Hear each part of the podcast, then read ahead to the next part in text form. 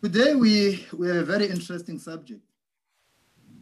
And the topic is Is there any hope for our world?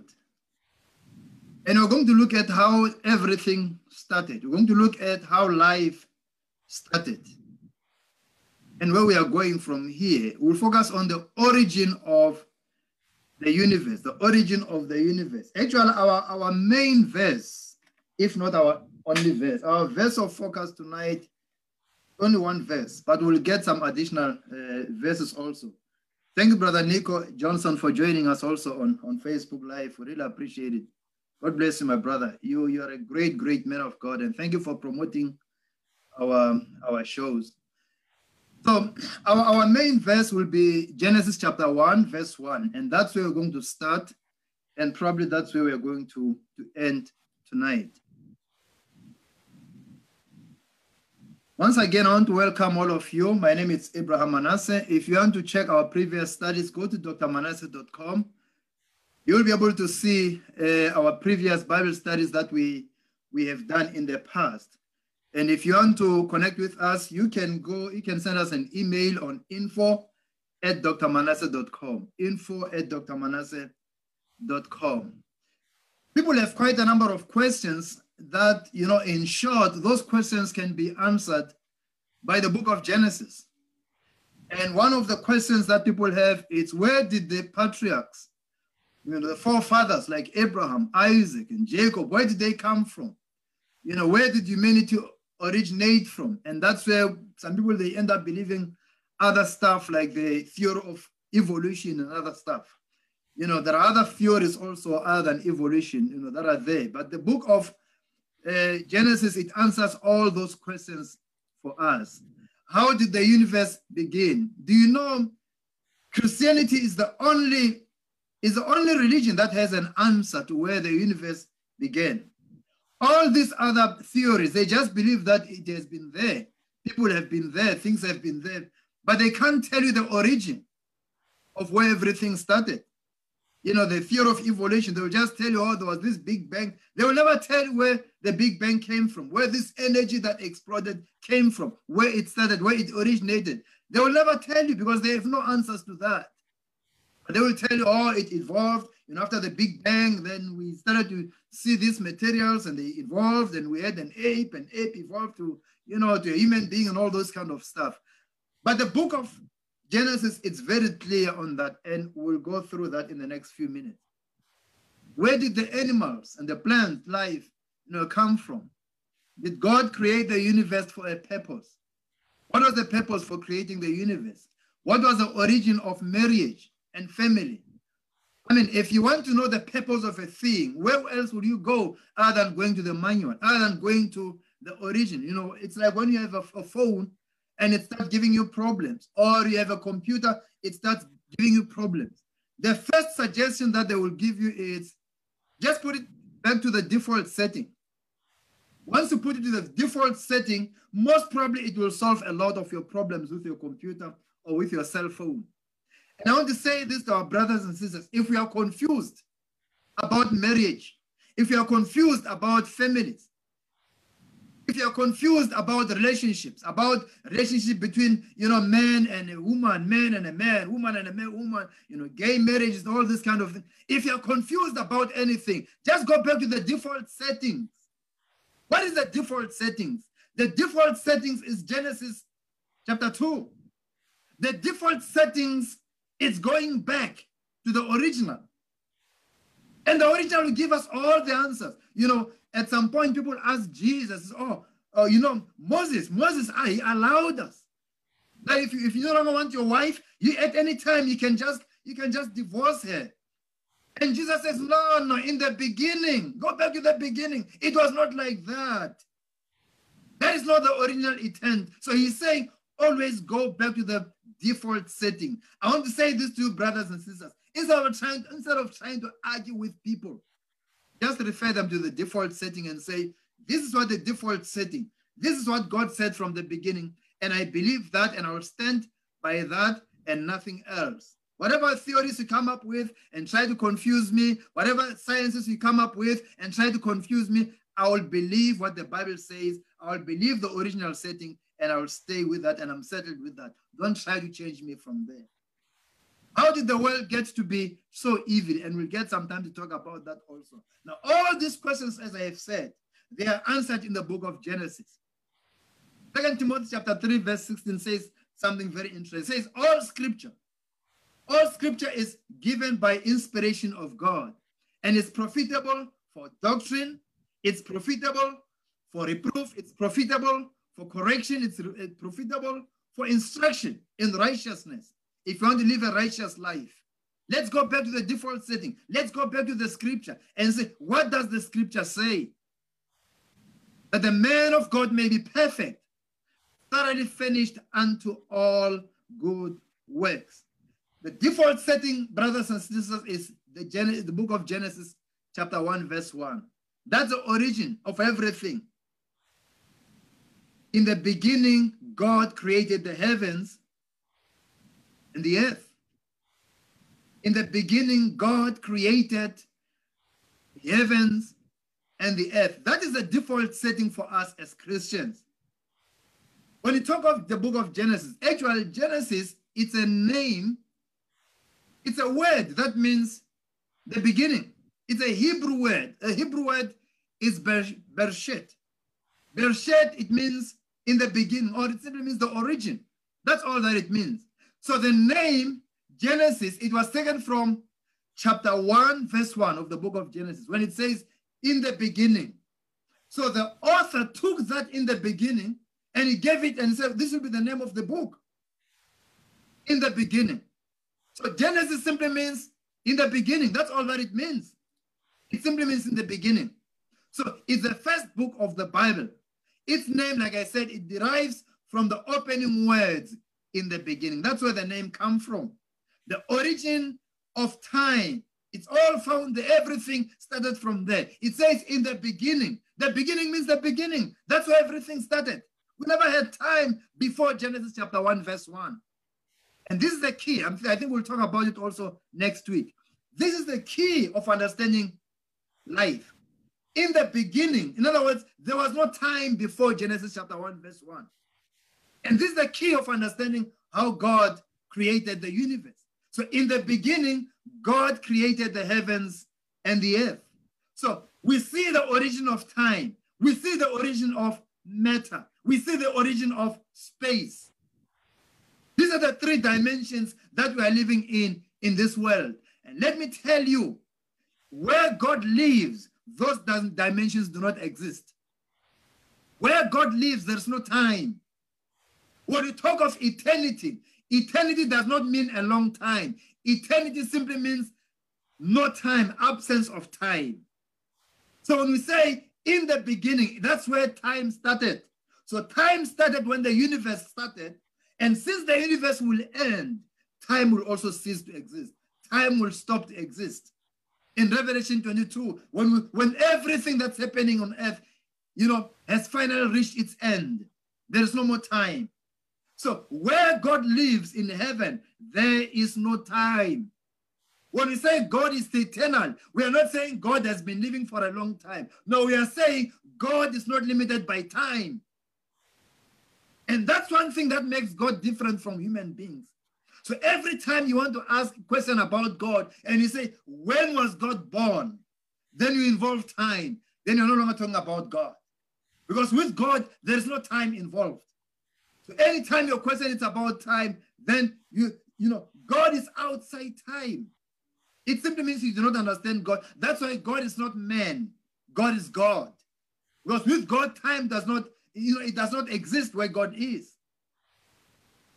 Now, when the Bible says in the beginning, God created the heavens and the earth, in the original language, in the original language, heavens and earth, it's one word. Heavens and earth, it's one word, and the, the Hebrew word for heavens and earth is Hasha Mayim. Hasha Mayim. Hasha Mayim, it means heavens. It means sky. It means the earth. It means cosmos. It means the universe. So in the beginning, God created Hashamayim. When you see a Hebrew word end up with I-N, it's a plural word, and this is very significant. You will understand it as we continue. I am always at the end of the word. It means multiple. It means plural. It means more than one. So in the beginning, God created Hashamayim. He created the sky. He created the heavens. He created the cosmos. Now, the Hebrew word that is used in, in, in Genesis chapter 1, verse 1, the Hebrew word that was used for God is Elohim. Elohim. You remember El? The other time we did a study on this. El simply means God. El simply means God. But then in this word, now you see the I am at the end. So this is Hebrew plural. So right from the beginning, the Bible says Elohim created the heavens and the earth. So that plural noun is very, very important for us to understand. The singular word for God, the singular word is Eloha. Eloha, it means one. Elohim, it means more than one. So in the beginning, Elohim created the Hasha Ma'im. In the beginning, Elohim created the Hasha Ma'im. Elohim is monotheistic. In other words, it's one God in connotation. However, grammatical, like we see here, we have an I am at the end. It simply means plural. It means more than one. And I'm going somewhere and you'll understand as we continue. Now, Elohim, it's plural in form, but understood in the singular. And that's where we start to see the Trinity being involved in creation here. The reason why we have Elohim instead of Eloha, it means it means we have more than one, and it involves God the Father, God the Son, and God the Holy Spirit. Three persons in one Godhead. Three persons in one Godhead. Elohim is not a name, but his description. What does it describe God uh, when you say Elohim? The way it describes God, it means infinite. Somebody who does not have the beginning, somebody who does not have the end. He is infinite. In other words, it's only God who can deserve to be characterized as infinite. Anything that you see on earth, it has a beginning and it will end at some point. It will end at some point. Everything starts nice, but at some point it ends. Whether you are poor, it will end at some point. Whether you have money, it will end at some point. Whether you have a good car, it will end at some point. Whether you go to school, it will end at some point. Whether you go through a ch challenging time, it will end at some point. Whether you are in pain, as I'm talking right now, it will end at some point. Why? Because everything is finite. Only God is infinite. Only God is infinite.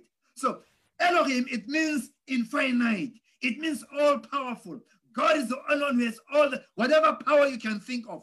God is beyond that power. He's more powerful than your pain. He's more powerful than your suffering. He's more powerful than we think. He's more powerful than the universe. He's more powerful than the devil himself. Actually, when we talk about the, you know, life, it's not a comparison, it's not the fight between God and good and evil. It's not the fight between God and the devil. No.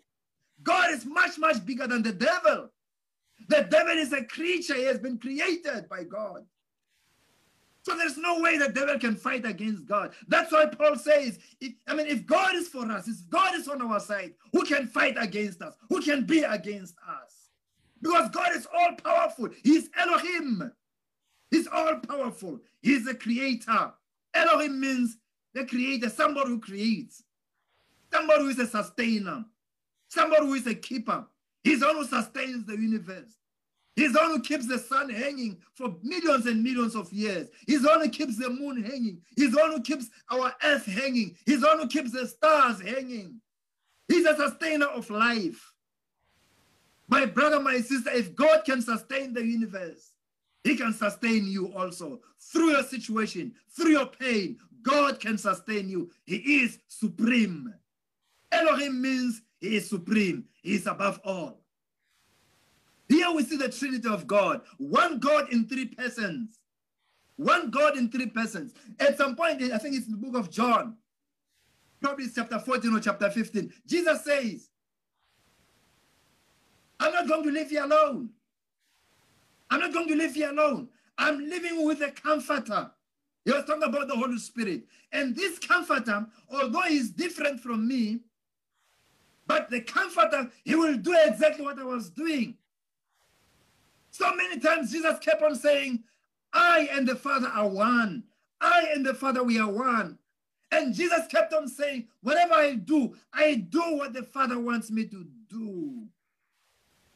In other words, God the Father, God the Son, and God the Holy Spirit. It's one God, but in three persons. The Father is not the Son. The Son is not the Holy Spirit. The Holy Spirit is not the, the Father, but they're all one God.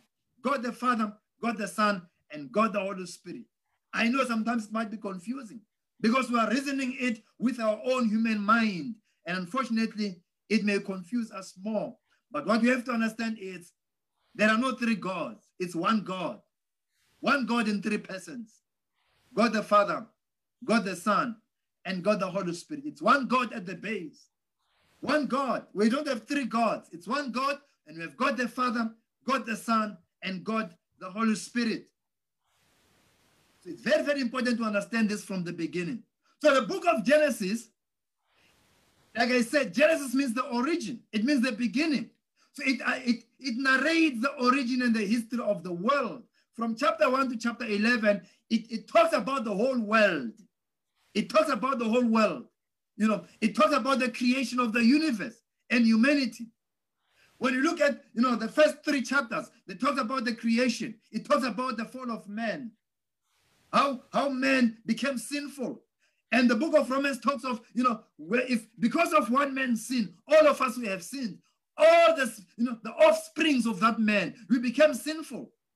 As you continue in chapter 6 in the book of Genesis, that's where you find the flood of Noah. And God wanted to start afresh.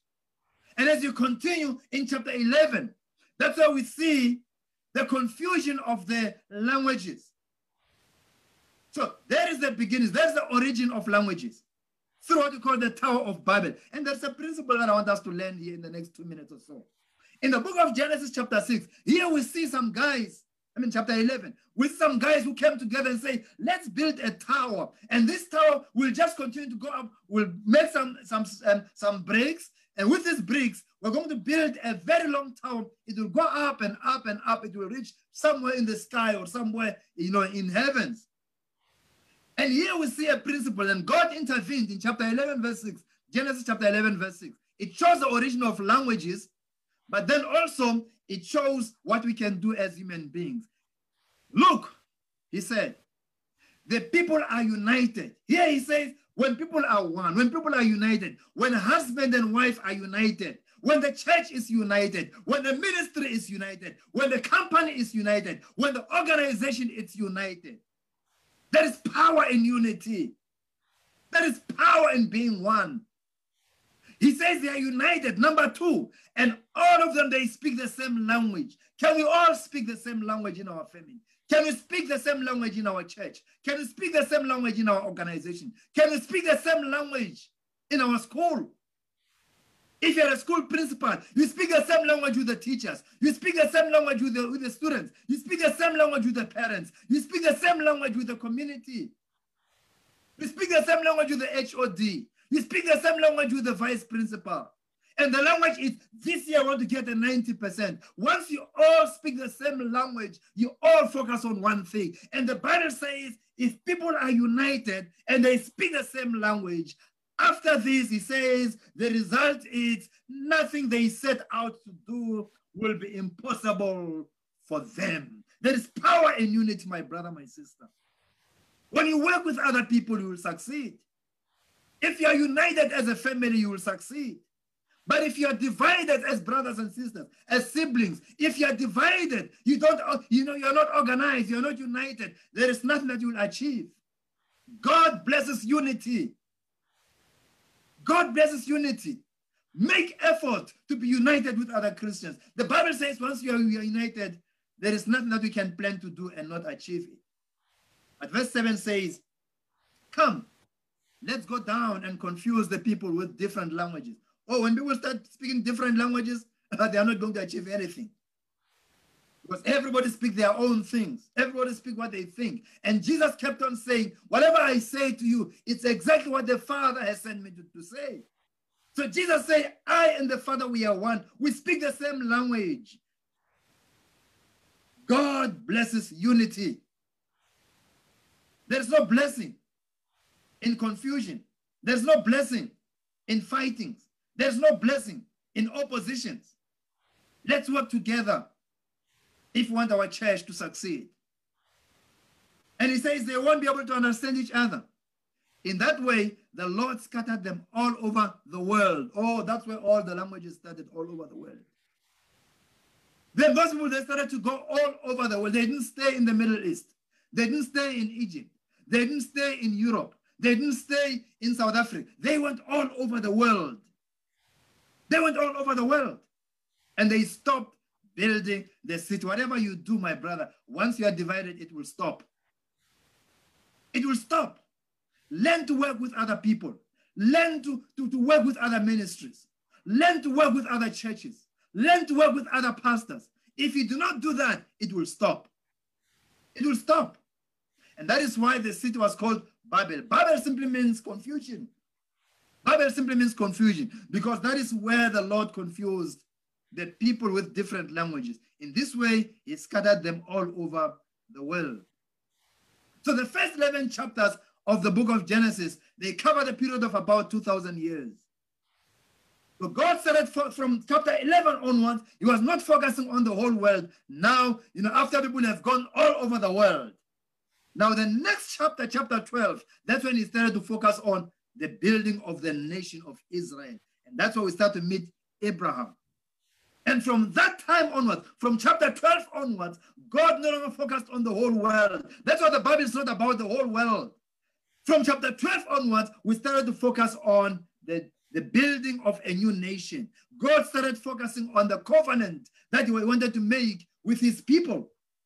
And he started to focus on Abraham and Isaac and Jacob and the 12 tribes or the 12 children of Jacob who we call the children of Israel today. So Genesis helped the people to understand their ancestry, to understand where they came from, to understand their family history. So it was written for, for the Hebrews to understand where they originated, to understand institutions like family, to understand languages, where these different languages came from, to understand the different culture, the basic human experiences, like where does sin come from? Where does death come from? And all that is written in the book of Genesis. So Genesis from chapter 12 to chapter 50, it talks about how Israel came into existence. And the majority of that uh, of those verses of those chapters involves God dealing with one man, Abraham and his descendants. Like I said, we have Isaac, we have Jacob, and the 12 tribes of Israel. So the book was written to explain to the descendants why they were going back to the promised land. And you understand why I say back to the promised land, because that's where it all started. Genesis is the foundation of our faith. It's the foundation of our faith. We have to understand the book of Genesis because that's where everything started. That's where everything originated from. It is also based on inspiration. We have seen that what, what Paul said to Timothy. He says, all scripture, by the way, in the New Testament, every time you see the word scripture, it does not refer to the New Testament. Because when, when the writers, the authors of the New Testament, when they wrote the New Testament, when they wrote the letters, like Paul, when he wrote the letters, when the, uh, the Gospels were written, at that point we did not have what you call the New Testament. At that point, all that we had was the Old Testament, was the Torah, was the book of the law, was the prophets. That's all that we had. So anything that's written in the New Testament, whatever you read, every time you see the word scripture, it's not referring to the New Testament. At that point, it was referring to the Old Testament. So when Paul says all scripture is inspired, the book of Genesis is also inspired. It's from God. When, when you go to the book of, I think it's Joshua, when he says, This book of the law shall not depart out of your mouth. You will meditate on it day and night. What he was saying is the book of the law, he was referring to the Torah. That's what they had at that point. The book of the law, that's the book of the law that was written by Moses, the first five books of the Bible. It was written by, by Moses. And that included, you know, books like the Genesis, Exodus, you know, Leviticus, Numbers, Deuteronomy, those books, they are referred to as the book of the law. That's what Joshua was referring to. Uh, I think it's Joshua chapter 1, uh, if, I think it's verse 8 or so. So let's look at the geographical setting of uh, the book of Genesis. Number one, Mesopotamia. That's where chapter 1 to chapter 11, that's where it happened. Meso, it simply means between or in the middle of. Potamos, it means river. So Mesopotamia, it means between two rivers. Which are those rivers? The Tigris River and the Euphrates River. And the Euphrates River, if you remember, uh, you know, it's there in the book of Genesis. It's, the, it's one of the rivers that was also flood, flowing into the Garden of Eden. That's where creation started. And that river was still there, the, the, the river of Euphrates uh, today. Where is it? It's in the, you know, in the area of Iraq, Kuwait, Turkey, Syria. And that's what you call Babylonia. Babylonia. That area, that's where Abraham came from. So, and, and that's where, you know, when you talk of the origin of everything, that's where it was taking place from. But then from there, God wanted him to move to the new land, to the new place called the Palestine. And from chapter 12 to, to chapter 36, that's what we start, we see in chapter 12, God speak to Abraham to move. And he promised him many, many children. And he said, look at the sky. All the stars that you see, that's how many your children will be. And you see that from chapter 12 to chapter 36. So everything that happened at that point, it happened in the promised land because Abraham, Abraham moved from that original place where he stayed. It, it's called Ur, U-R. So he moved from there all the way to the promised land. And we'll quickly go through that map in the next minute or so. And from chapter 37 to chapter 50, we see Jacob. Remember Jacob, the son of Isaac? He had 12 sons. And from there, one of his sons, Joseph, was sold by his cousins, the Ishmaelites. By the way, the Ishmaelites, they were the descendants of Ishmael. You remember uh, Isaac had two sons, Ishmael and Isaac. So the Ishmaelites, they were the descendants of Ishmael. So Joseph was sold to his cousins, and his cousins, they took him to Egypt. That's where they sold him. And he stayed in Egypt. You all know the story of Joseph in Egypt. I'm not going to uh, spend time on it because we don't have time for that. Maybe in future we can go back to it. But then he stayed there, and later his family followed him to Egypt. And when they were in Egypt, that's where the nation of Israel started. You know, they stayed there for the next 400 years and they multiplied. And by the time they left, there were more than a million people when they left Egypt, you know, when Moses led them out of Egypt. Let's quickly go through this and see. This Mesopotamia, that's where, that's what you're talking about. Right here at the bottom, that's what we have Ur or Er. That's where Abraham was born. So God wanted him to move, and he moved, you know, as you follow this red line, that's where he moved. He moved through the Mesopotamia, he moved all the way to Haran, and from Haran, he moved down to the promised land. This is Israel, this area here. That's the Palestine area. He passed through Damascus all the way to Bethel. And here, somewhere here, we have Jerusalem. Jerusalem comes from what you call uh, Salem, Salem. And it was before Jerusalem was built. So that's why you won't see it in the map during Abraham's time. But from there, he moved all the way to Egypt, to Africa. And when he was in Egypt, when he was in Africa, that's why he lied and he said, oh, Sarah, it's my, it's my sister, it's not my wife. In actual fact, one day we'll do a study on that. You'll realize that he was not lying. He was not lying. It's true, it was, uh, Sarah was his sister, but it's a lesson for another day. We'll talk about that uh, in future. But that's what, that's a journey that Abraham took. So here we see the three places that he stayed. He stayed in Babylonia, then he moved to Haran, and from there he came down to Palestine and to Egypt. And up here, that's where we have Lebanon, and up there we have Syria and other, and other places. Okay, let's go back to the book of Genesis. We said the book of Genesis is all about the origin.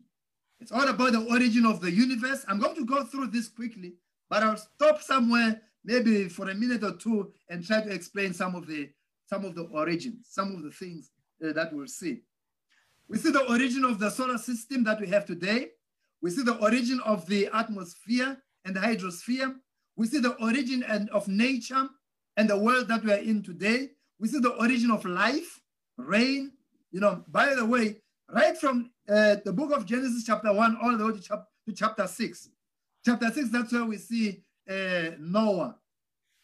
That's where we see Noah. That's where Noah is introduced to us. And when Noah is introduced to us, from chapter 1 to chapter 6, in other words, all this time, the world or the universe had never seen rain.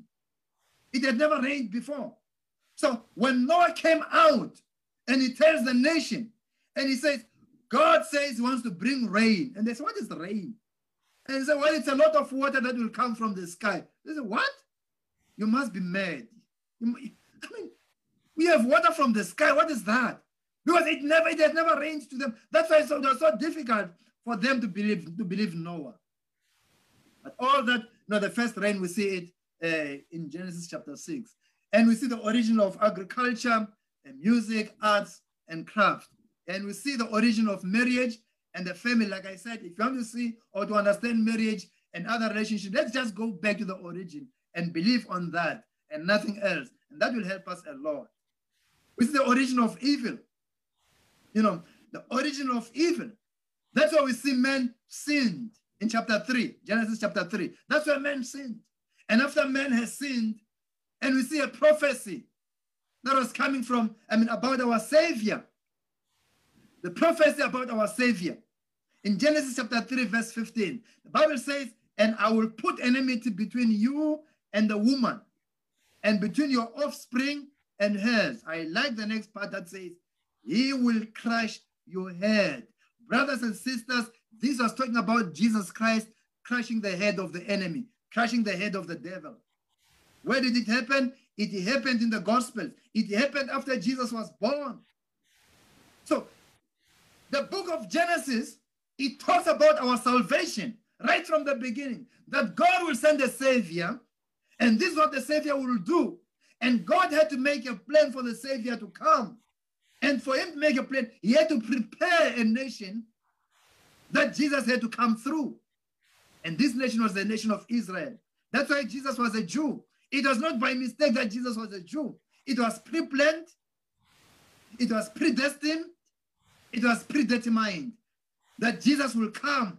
And for him to come, he had to come through the Jews. So from Genesis chapter 12, when God appointed Abraham, he knew he was preparing for the coming of Jesus. So there was no way Jesus would have come through a different nation than the Jewish nation. So here, the Bible says he will crush your head. So from the book of Genesis, then we start to understand our salvation. My brother, my sister, there's no way you can have the New Testament without the Old Testament. We always say the Old Testament, the Old Testament is the New Testament concealed, and the New Testament is the Old Testament revealed. Everything that you see in the New Testament, it has been said, it's already there in the Old Testament. We talk of salvation. There's no way you can understand salvation. Why do we get saved if it was not sin? What is the origin of sin? Go back to Genesis chapter 3. Then you understand the origin of sin. So there's no way you can understand, you can understand the New Testament without the Old Testament. They all go together. You cannot throw the Old Testament away and say, we don't believe in the Old Testament. No, no. There's no way you will understand the New Testament without the Old Testament without the Old Testament. It's very, very important for us to understand the book of Genesis, the book of beginning. Everything originates from that book.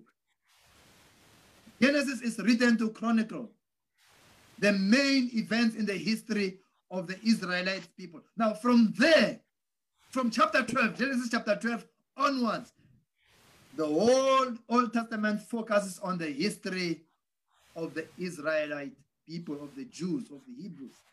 That's what we see from that time onward. Let's look at the beginning, or what you call the creation.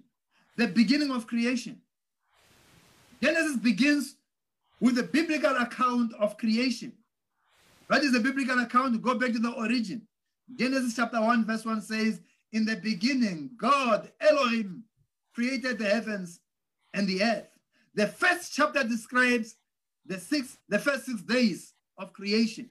It talks about day one, day two, up to day six. Then day seven, that's when God rested.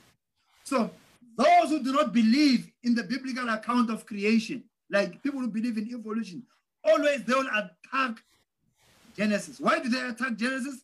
Because Genesis is the, is the one that gives us the understanding of where we come from. In actual fact, the book of Genesis, it tells us about where we come from. But also the book of Genesis is the, is the basics of our Bible. If you take out the book of Genesis from the Bible, you have no Bible at all. Everything that's in the Bible, it started from the book of Genesis. Everything. Everything. Because in the New Testament, the basis or the you know the foundation of the New Testament is the gospel. Everything that follows, those letters that Paul wrote, it's all based on the life of Jesus. Whether you, go to the book of Jude or you go to the book of you know uh, James or Hebrews, or, you know everything that's written in the book of in the New Testament, it's all based on the Gospels. But then when you look at the book of Genesis, Genesis is the origin of everything. The whole Bible, it hinges around Genesis. Without Genesis, you have no Bible. You have no Bible. So there is no way you can throw away the book of Genesis. If you want to understand the Bible very well, go back to the book of Genesis. Then you'll understand the Bible much, much better. People who believe in evolution, they'll tell you, no, this is what science says. And science, by the way, is based on two things observation and experimentation. Observation and experiment, experimentation. Then, after we have made some observation, then we can, can, can make some conclusion. That's why, for now, there's no vaccine that can conclude, that can make a conclusion as to how long does the vaccine remain effect, effective in your, in your body. Because so far, there's not enough observation. They have to wait and see for how long will it stay? For how long will it be able to stay, you know, effective in your body? Because science is based on what they observe, or maybe they can create an experiment that can that can create or mimic the situation. Then from there we observe that experiment, then we make conclusion. By the way, neither of these two can be applied to the origin of the universe. You can't observe the origin of the universe. You can't recreate creation. So there's no way science can fully understand the creation. So we can't use science, you know, to, to defy or to oppose the, the, the, the, what the Bible says about creation. We have to believe what God says. We have to believe what God says. Creation was an event that no man witnessed and cannot be repeated. You can't repeat creation. So God is the only one who was there. God is the only one who was present when the universe was formed. And there are so many scriptures that keep on reminding us that God is a creator. You know, everything in the universe had to come from somewhere. Everything has to be created. If you come across a building somewhere, you know, in the middle of nowhere or in the mountain, that building has been created by somebody, has been built by somebody.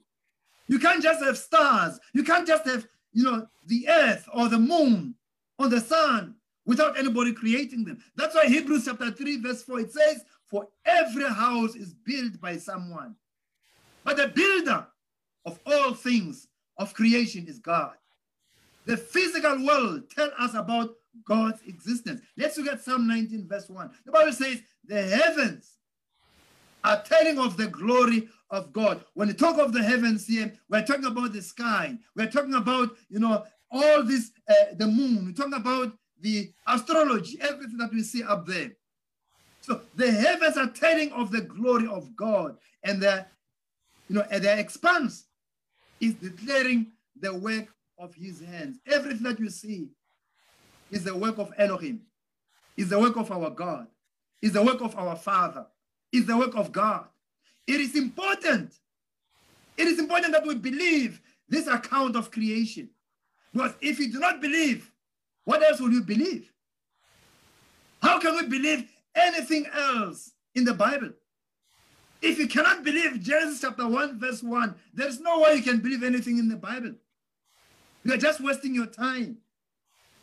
Genesis chapter 1, verse 1 says, In the beginning, God created the heavens and the earth. And that should be the foundation of our faith. If you can be able to believe and understand that, then the rest of the Bible becomes easy to believe. But if you cannot believe Genesis chapter 1, verse 1, there's no way you can believe the rest of the Bible.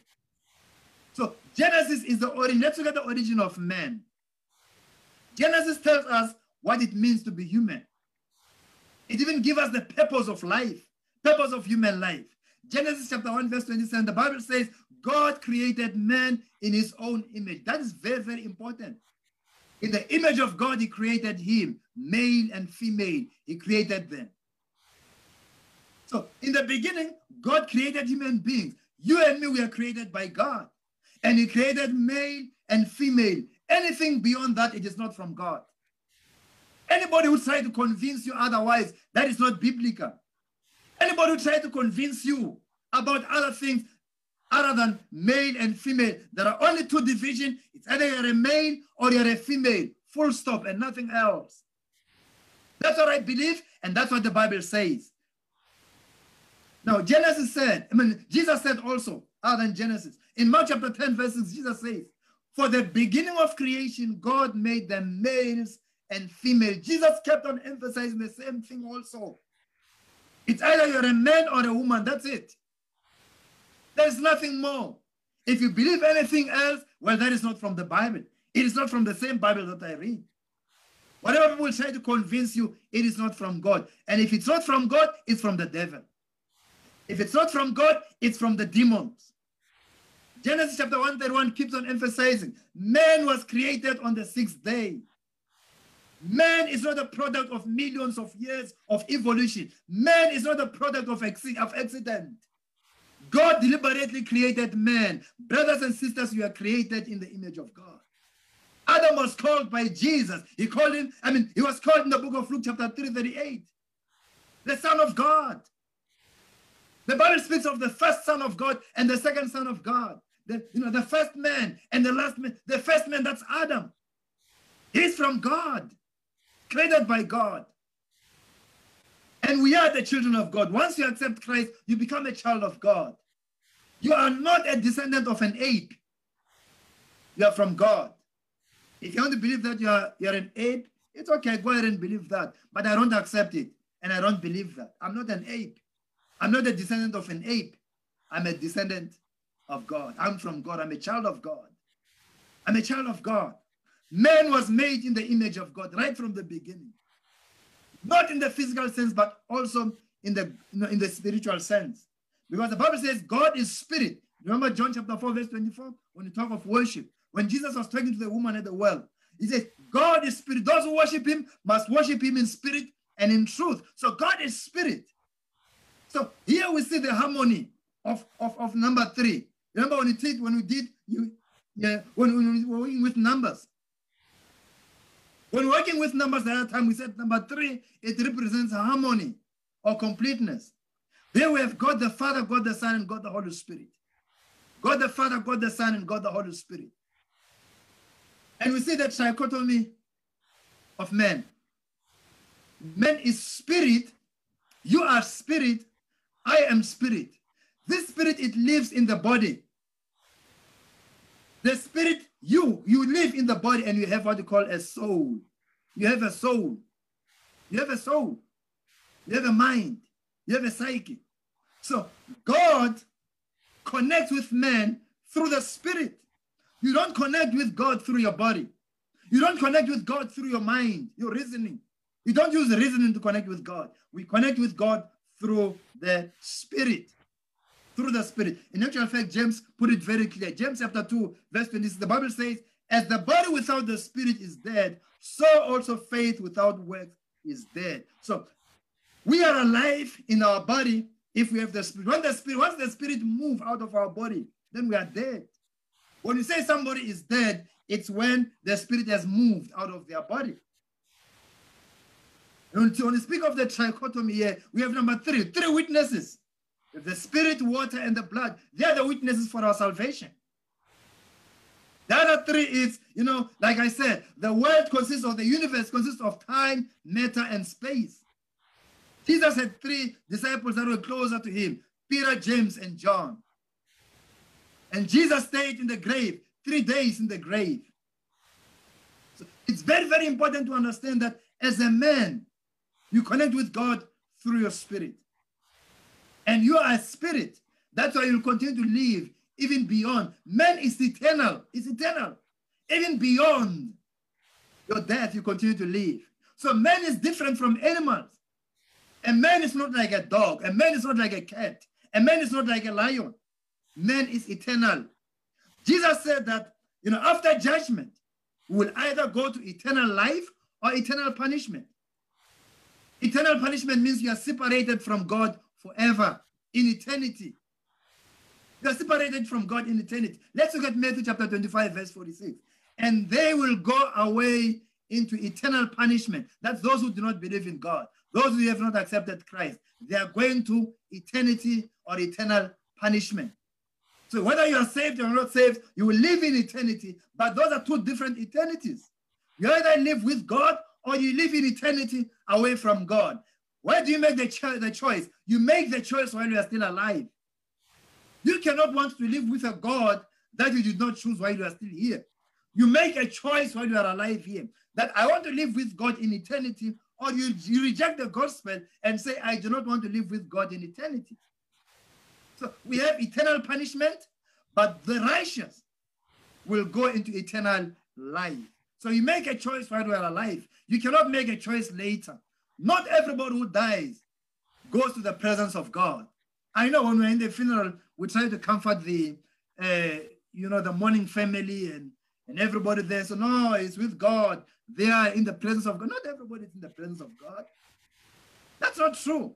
Some are in the presence of God. Some are not in the presence of God. It all depends on what choices do they make when they are still alive. If they made a choice not to be with God, God cannot force them to be with Him at the end of their lives. You make a choice while you are still alive. So there is a part of us that will live on after we die. Remember the story of, of Lazarus in Luke chapter 16. You know, the rich man and Lazarus. And by the way, when Jesus said, down there, there is Moses and the prophets, Jesus was not referring to Moses uh, that you know took the children of Israel out of Egypt. No, he was referring to the first five books of the law because those books were written by Moses. So they were referred to as Moses. They were referred to as Moses.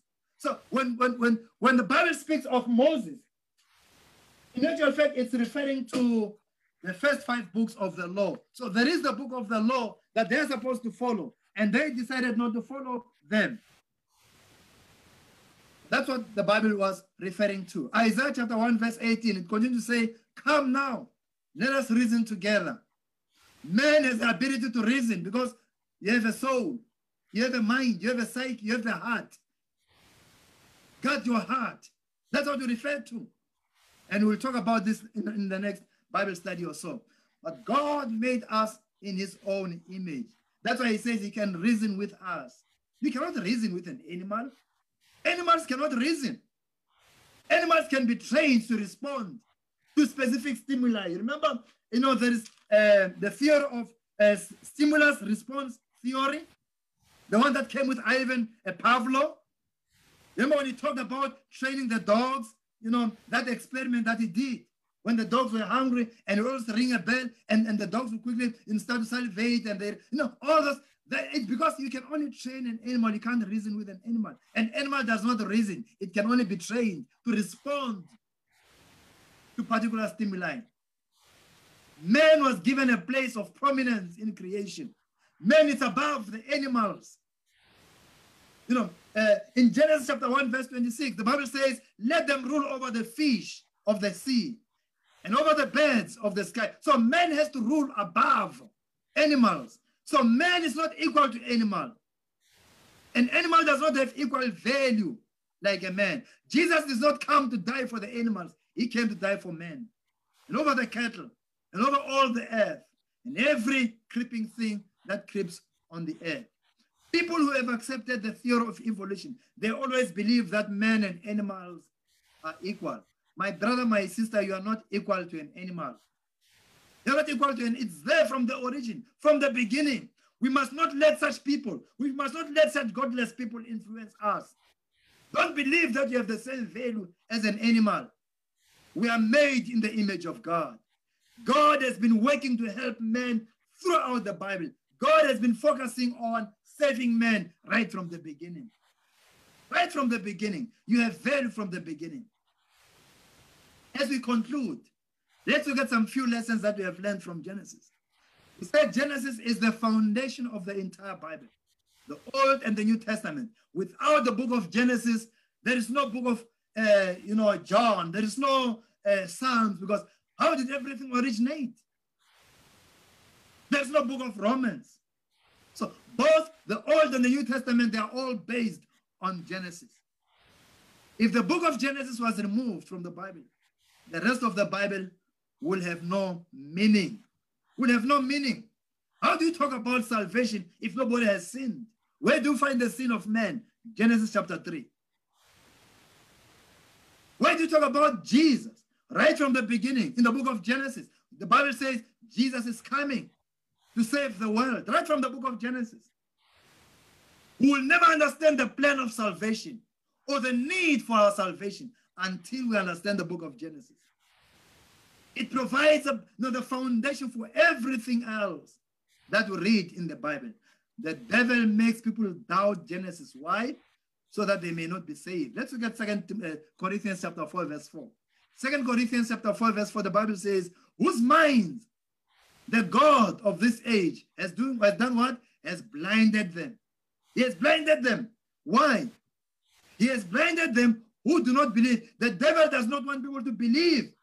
And he wants them to believe other things than God, other things than the book of Genesis, other things than the creation of God.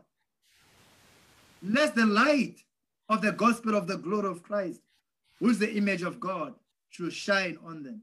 The devil does not want people to believe the book of Genesis. Why? Because he knows once they believe that, once they believe that there's a God, once they, they believe that God has created everything, that means God is all powerful. He created everything. But once we believe in God, there is salvation. Our hope is in Christ. There is hope for our imperfect world. There is hope for our, for our people. And our hope is in Christ. Brothers and sisters, God's love for you and me is constant. God has loved us from the beginning. Even after man has sinned, God continues to love us. God is the creator of the universe. Is God Almighty, is Elohim. Everything that has a beginning has an end. This world has a beginning, this world will end. And when the world, when the world ends, where do you go? Where do you go? If you reject the salvation of Christ right now, if you reject Christ right now, where will you go? Because we all know that we're not here forever. None of us will be in this world permanently, but we'll transition to the next, uh, the next life. Where do you go after that? The next life, it all depends on the choices you have made here. It's either you go and live with God in eternity or you live away from God in eternity. And that's what we call hell. That's what we call a hell. It's there right from the book of Genesis. God has no beginning. He has no end. He is the Alpha and He's the Omega. He has been there from the beginning and He will always be there. He's bigger than your problem. He's Elohim, He's Almighty. He's bigger than your challenges. He's bigger than your situation. He's bigger than your pain. Put your trust in Him. He's always faithful and He always loves you. He's able to heal you. He created your body. He knows every part of your body. He knows every organ of your body. He knows every cell of your body. He knows everything about you. He knows every part about you, right from your psyche, from your mind, from your body, from your spirit. And Jesus says, I have come to heal the broken heart. He's the only one who can heal your broken heart. He sees you in your pain. Do not lose hope in Christ. Do not give up on him. God will always be there for you, and God will always love you, and God is always on your side. Let's pray.